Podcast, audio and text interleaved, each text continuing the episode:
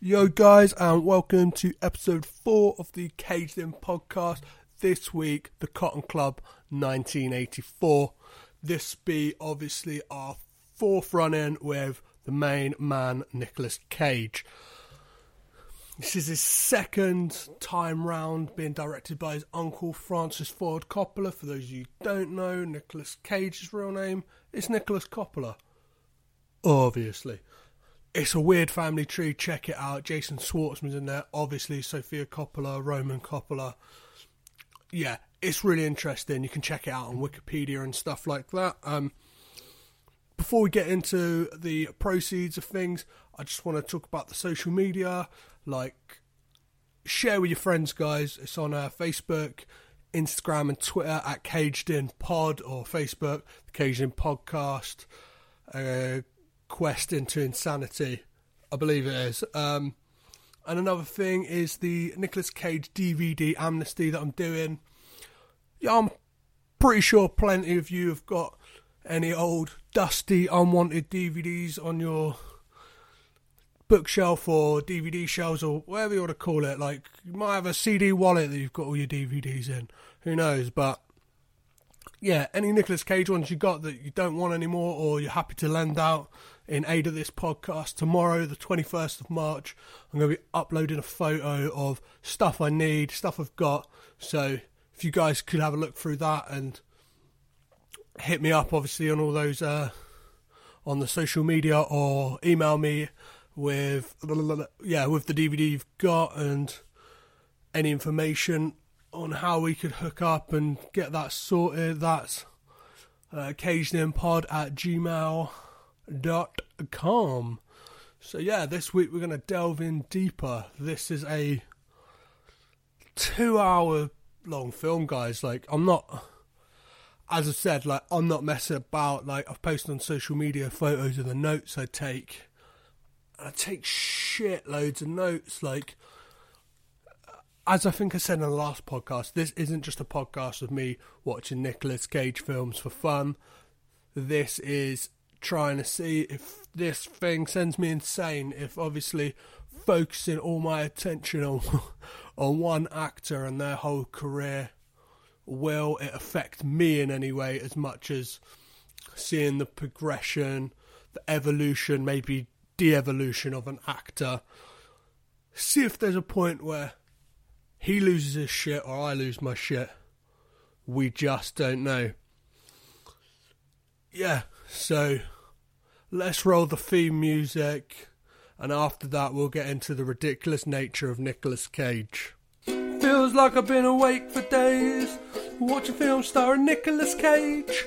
Could be shit or it could be fun. Valley Girl face off an army of one.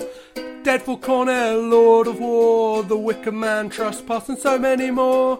Know how it starts, I don't know how it ends. The first tenor solo, then it's me and some friends. No distractions, no expectations over the weeks. Hear my frustrations. I guess the podcast is about to begin. I'm your host, Petros Patsilivas, and I'm caged in. I couldn't think of a more horrible job if I wanted to and you have to do it. Hello and welcome, guys. Um, for those of you who haven't listened before, uh, this is a podcast in which I, Petros Patsilivas, will watch every single Nicolas Cage film from start to finish. We started uh, a week or so ago with Valley Girl. We're now on to the fourth film, which is the uh, 1984 The Cotton Club. Uh, this film stars uh, Richard Gere, Diane Lane, Bob Hoskins, James Remar, and obviously Nicolas Cage. Uh, this is directed by Francis Ford Coppola. Uh, from the back of the DVD case, I've seen that uh, it was nominated for Golden Globes, Oscars, and won a BAFTA. So I'm looking forward to it. Um, yeah, I have a few rules in place. Obviously, I slightly broke it by reading the back of the DVD case, but I no expectations. So if I don't know anything about the film, I'm not going to look it up online. I'm not going to look at any reviews. I'm not going to look at any IMDb scores. Not going no Rotten Tomatoes, no Metacritic, nothing. And the other one is no distractions, no phones, no iPads. I'm even going to ignore the phone if it rings. I'm going to ignore my front door if anyone knocks. yeah, I'm just going to give myself fully to the film, take notes, and rattle on. With these first 10, obviously, it's going to be just me. And then after that, I'm going to get in some guests. I'm going to get people from other podcasts um, to come in, watch the film with me. These first 10 are a punishment for taking on this task. This 70 plus film task of watching them all. I was going to do this weekly. As said in the last one, I've decided not to do that. Obviously, for logistical reasons, when the guests come on, it might then become weekly because trying to arrange people each week is pretty easier than trying to bombard my life every day trying to get people around to watch the films. But yeah, keeping that in mind for now, those first 10 is just me. Um, I've got a new little thing that I want to bring in, which is cinema snacks. So this week during the Cotton Club, I just popped myself some popcorn. I've gone for a little pre-mix sweet and salty flavour. Help me get through the film. I'm giving myself a little treat, guys. I feel like I deserve it for obviously all the hard work I'm putting in here. As I said in the pre-intro thing, this is a two-hour long film. So far, we've probably done about five hours or so. So, and there's so many more hours to come. So, enough of this. I'm going to kick back, feet up, phone off, and get raging with Cage.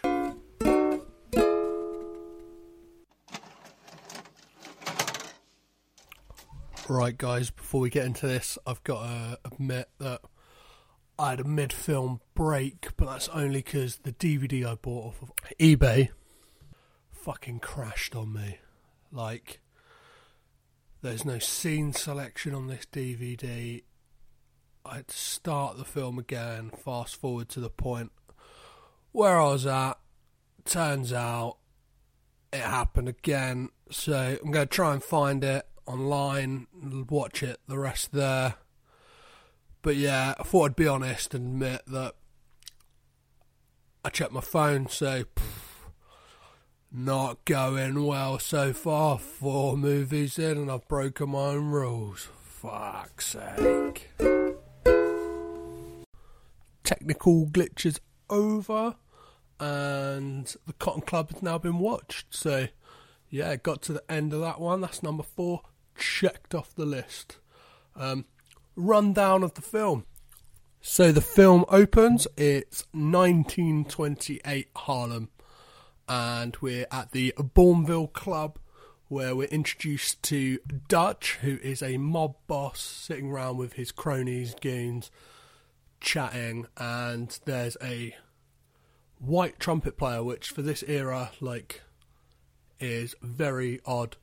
And he's played by Richard Gere, who you find out his character's name is Dixie Dwyer, who's a charismatic, charming, just likable character, really. Um, yeah, he goes. He's called over because Dutch is really impressed with his trumpet playing, and um, you see his charismatic nature, like when he calls over a group of girls, calls over Vera, played by Diane Lane, who obviously throughout the film becomes a very key character and in this exchange, um, a rival gang is intercut with earlier goings on. Uh, a rival gang throw in a stick of dynamite, to which Dixie saves Dutch's life, which weirdly indebts Dixie into becoming a employee to Dutch in that gung ho. He's he wants to. Um, Dixie is called up from playing trumpet at the Bamville Club the next night and taken to a party where he's offered 150 pound uh, dollars to play trumpet and piano. And as soon as he gets there, Vince is there. He said he's gone to Dutch and asked for a job. Also at the party, we have uh, Diane Lane's character, Vera, who is um, called in by Dutch as well to sing at the party. and we quickly realise that Dutch has an infatuation with her. Um, yeah, and reason for this party is Bob Hoskins' character Owney has called together Dutch and the leader of a rival gang to squash the beef. Uh, it's the gang who obviously f- threw dynamite at him.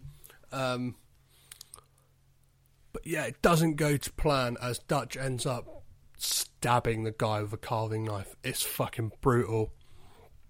Oh, it's blood dripping from a chandelier. It's nuts.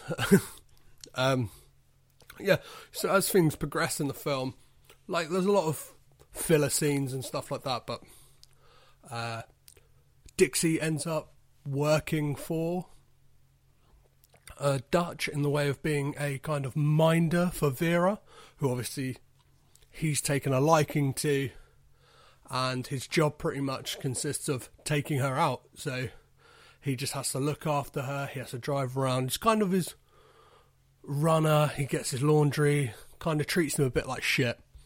Um, there's su- there's like a subplot to this as well with a character called Sandman Williams and his brother Clay, who are tap dancers. Uh, this is kind of where the Cotton Club starts coming to come into play because early on in the film we see those guys have an audition for the Cotton Club, which they get, and um, yeah, one of the next key scenes we see is kind of the characters coming together in that. Um, Dixie Dwyer and his brother Vince take their mum to the Cotton Club. We have the uh, Williams brothers performing at the Cotton Club. We have Dutch come in. We have Owney, who owns the place, who Vince and Dixie's mum remembers, says he puts on a lot of stuff on Broadway. So yeah, it's kind of got like a proto like Goodfellas vibe to the film. It's got that like Godfather, but one of the things I kept thinking was Bugsy Malone. It just reminds me of like an adult Bugsy Malone. There's tap dancing. There's kind of borderline songs in the film in the way of like musical numbers and stuff like that. But yeah, going on with the plot, with the Sandman Williams character, we have this uh, relationship that he is infatuated by one of the singers at the Cotton Club, and he pursues her in the scene I mentioned a second ago. And the next day, he takes he turns up to her church she says, "Come meet me at the church." Um, he just pulls her out. He says, "Let's get married. Let's get married." It's, it's you got to get up to the guy for his moxie, really. Um, but yeah, he ends up taking her to this place called the Hoofers Club, which has one of the best tap dance sequences. I haven't seen a lot of tap dancing sequences, but this is the best, maybe dance sequence I've ever seen. It was great. Like, I had a lot of fun watching this film. Like, it reminded me of a lot of stuff, but a lot of it in good ways. Like, at this point of the film, like, I'm checking my notes, I wrote down a few times, not a lot of Cage. We've had this problem before also with a Francis Ford Coppola directed film. Maybe saying, that's my, my nephew. He needs to chill the fuck out a little bit. Not going to give him a lot of screen time. But that might change later on in the film. Don't want to give it away just yet. Um, yeah, so there's this dance going at Hoofer's Club. As I said, it's great. And then after that, we next have a scene where Dixie takes Vera out under the instruction of Dutch. Um, really, not weird scene, but like you see this tension between the two, like they're being followed by one of Dutch's goons, and you can see Dixie's frustrations that he doesn't want to work for Dutch, and it kind of bubbles up, and they have a bit of a to do, kind of like a slapping match in the middle of the dance floor, dancing really rough, throwing each other about. Um, but then the next scene that all changes because they go to Dixie's, and the sexual tension is at an all-time high. and then they kiss. They kiss in silhouette. They kiss in moody lighting. They kiss with the lighting of the sun coming through crow shade curtains. They're going for it, guys. They're loving it. It's happened. It's finally happened. I know my thing it doesn't sound like a long time, but a long time has passed in the film. They finally, the tension is broken. After this, Dixie has his way out of working for Dutch. In the way of Owney asks him to be the man on the coast, which means taking care of the Hollywood, California side of the business, which I assume is like the racketing business and any business, legitimate or otherwise, that only has in uh, that area. Obviously, this is set in New York, so yeah. But the way of doing that is Dixie is offered to become an actor uh, in a film called The Mob Boss, uh, which brings about a really funny scene of producers, which I see as Francis Ford Coppola's kind of dig at the film industry, like a real light-hearted, fun moment in the middle of the film.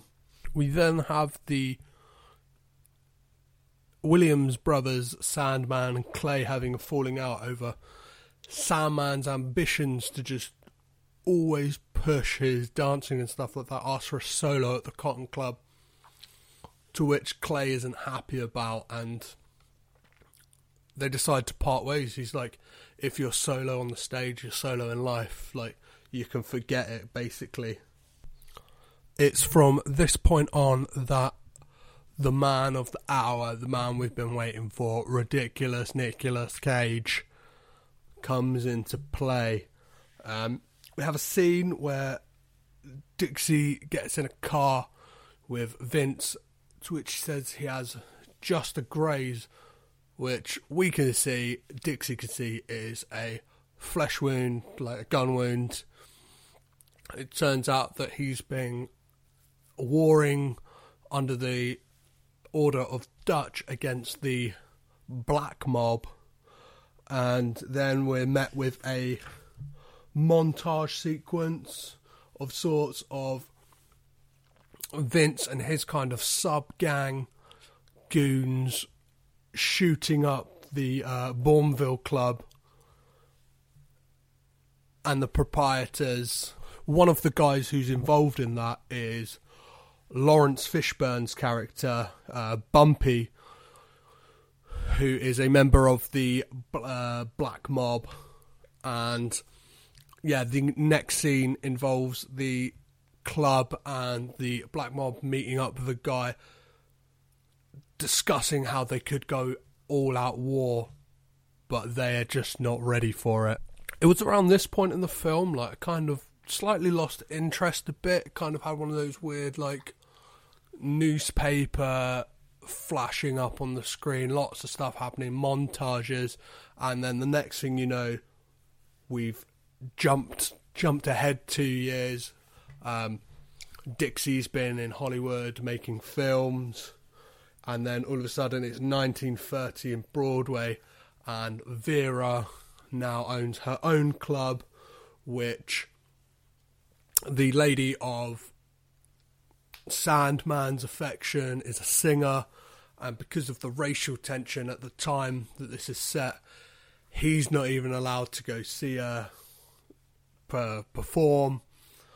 And yeah, within the club, Dutch is called away because our main man Nicolas Cage. Look, I'll uh, take a second here, guys, because I thought it was maybe mid 90s Cage where he becomes a fucking maniac. Like, I know I know the 11th film on the list, we've got Vampire's Kiss, Switch of Sin, and he's fucking batshit crazy. No, he's always been batshit crazy, guys.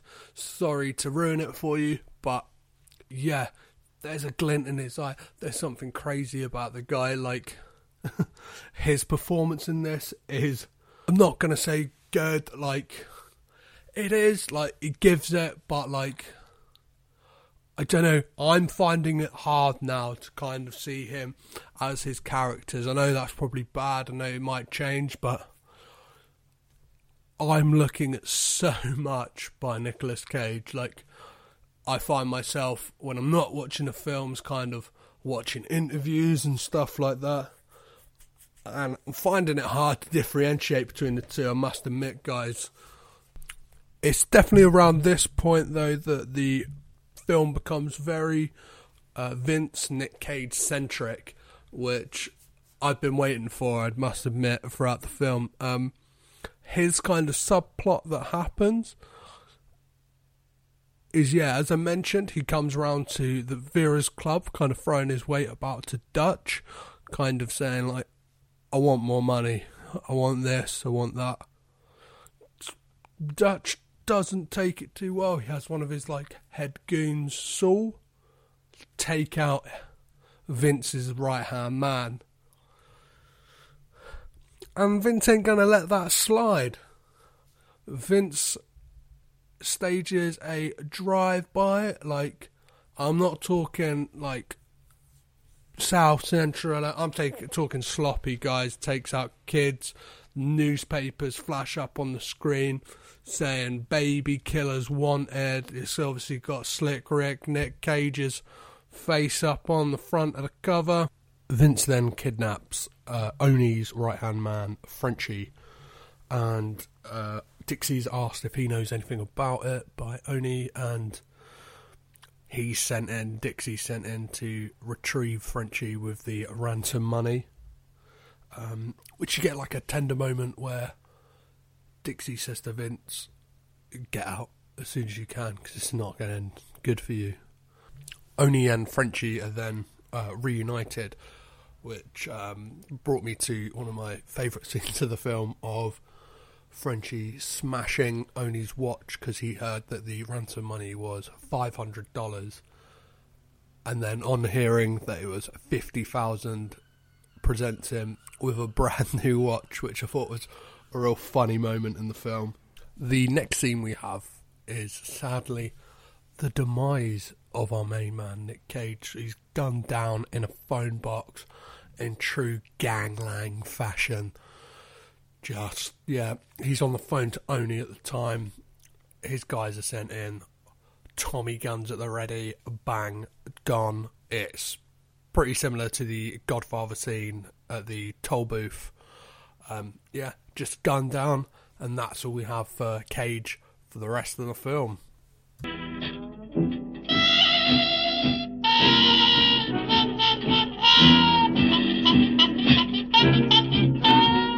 Folks, now here's a story about Minnie the Moocher. She was a red hot hoochie coocher. She was the roughest, toughest rail. But Minnie had a heart as big as a hay whale. Howdy, howdy, ho. Howdy, howdy, ho.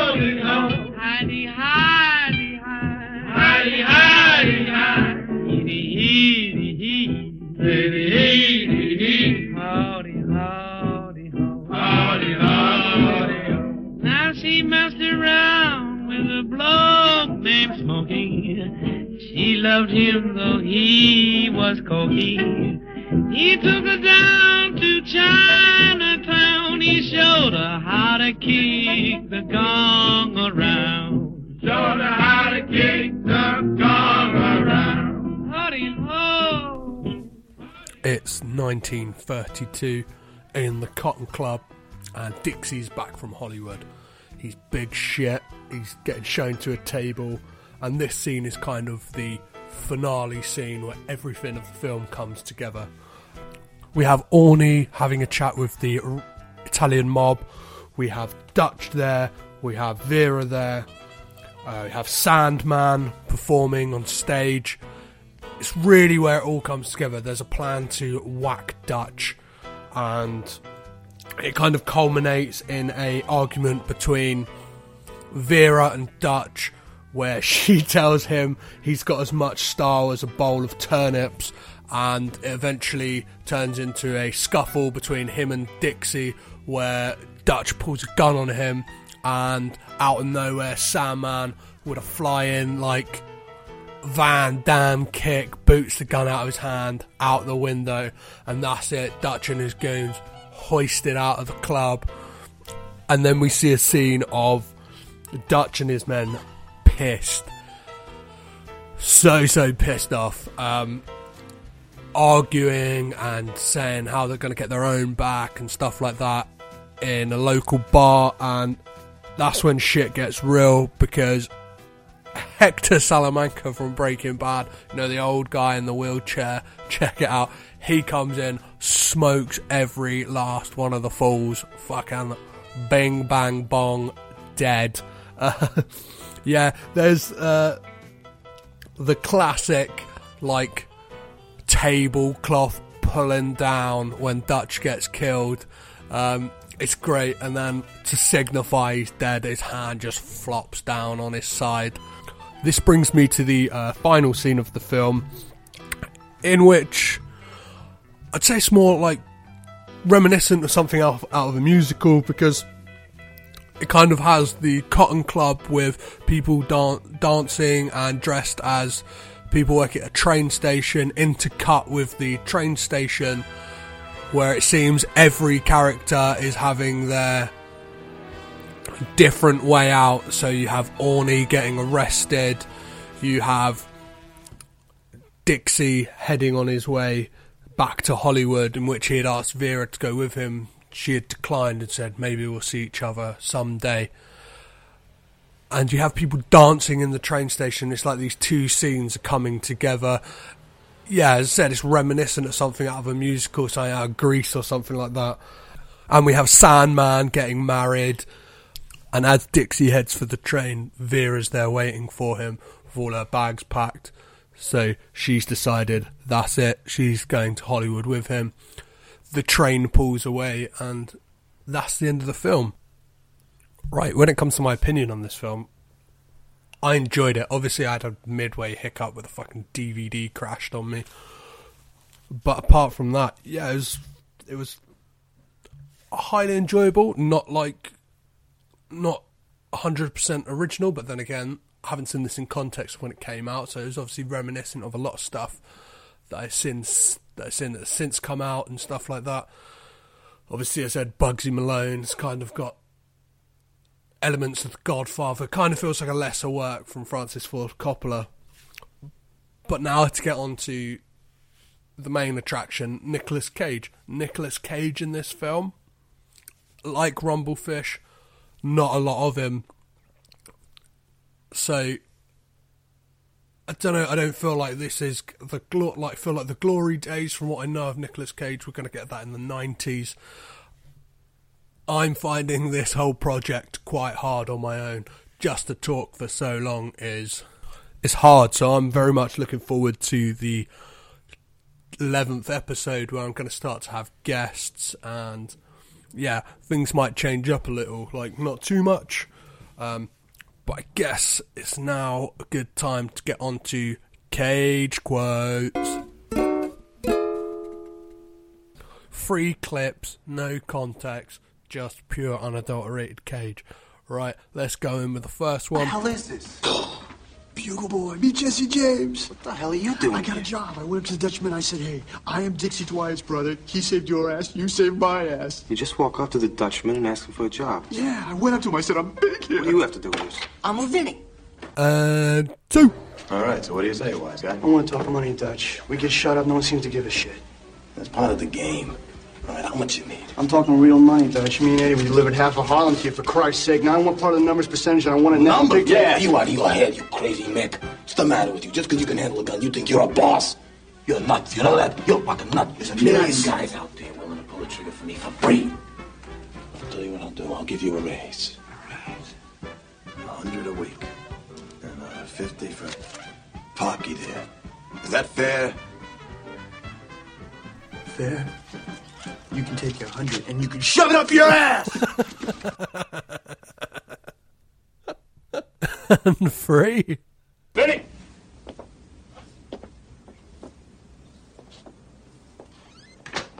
Jesus Christ almighty, Vincent. You have to conquer the world? You got a, an arsenal here. You got the money? Yeah.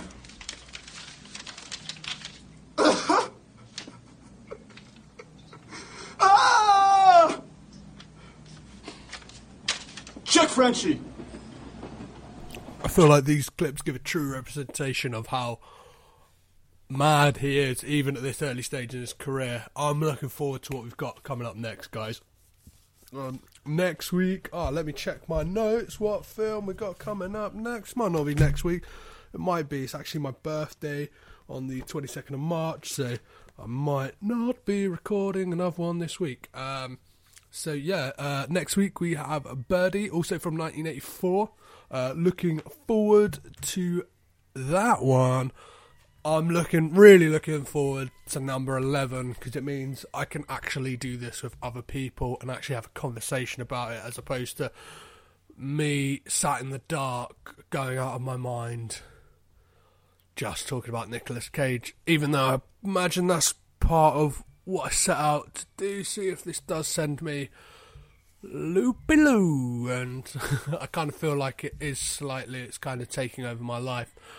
I'm checking Reddit groups, I'm reading, watching loads of interviews on YouTube with Nicolas Cage, trying to keep them in chronological order, so only watching stuff really from the early 80s at the moment. So, yeah, I can get an idea of context. I might do a few special episodes kind of talking about just biographizing the guy, guy uh, yeah, doing a biog on the guy, just seeing what the fuck he's about. You see, in some of the interviews I've seen, he seems pretty nuts. Really good one to check out is uh, I saw it before I started this project. Like a 1992, I think. Um, Terry Wogan interview. It's fucking batshit crazy, guys. Definitely check that one out. Um, as the way of keeping up to date with the podcast, uh, if you could subscribe, rate, and review on iTunes, that would be great. Um, you'll be able to find it. Just type in the Caged In podcast on uh, iTunes or the app on your phone or iPad or whatever. Uh, also on Acast, people who don't have iPhones, stuff like that. That's the Caged In pod.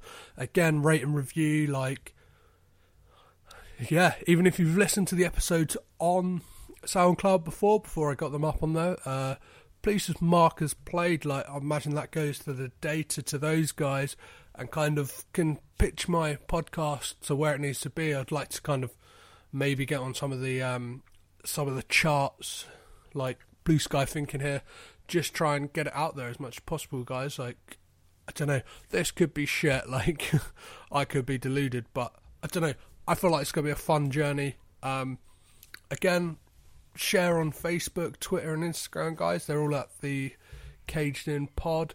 Um, yeah, as I said, next episode, Birdy. Really looking forward to that. I'll just give you a rundown of where we're going after that. So we'll have episode 5, Birdy. Episode 6, The Boy in Blue. Episode 7, Peggy Sue Got Married. Episode 8, Raising Arizona. Episode 9, Thunderstruck. Uh, Moonstruck, sorry, Thunderstruck. That's uh, no, that's an ACDC song. And number ten, Never on a Tuesday. That's where I'm going to get up to solo. And then number eleven will be Vampire's Kiss, which I'm very much looking forward to. I'm yet to arrange a guest, but when I know, you'll know, or I might keep it a secret. I don't know. I'll probably thing it on social media. Um, yeah. I'm going to put up uh, today. Uh, I recorded half of this last night, half of this this morning. Uh, it's the 21st of March.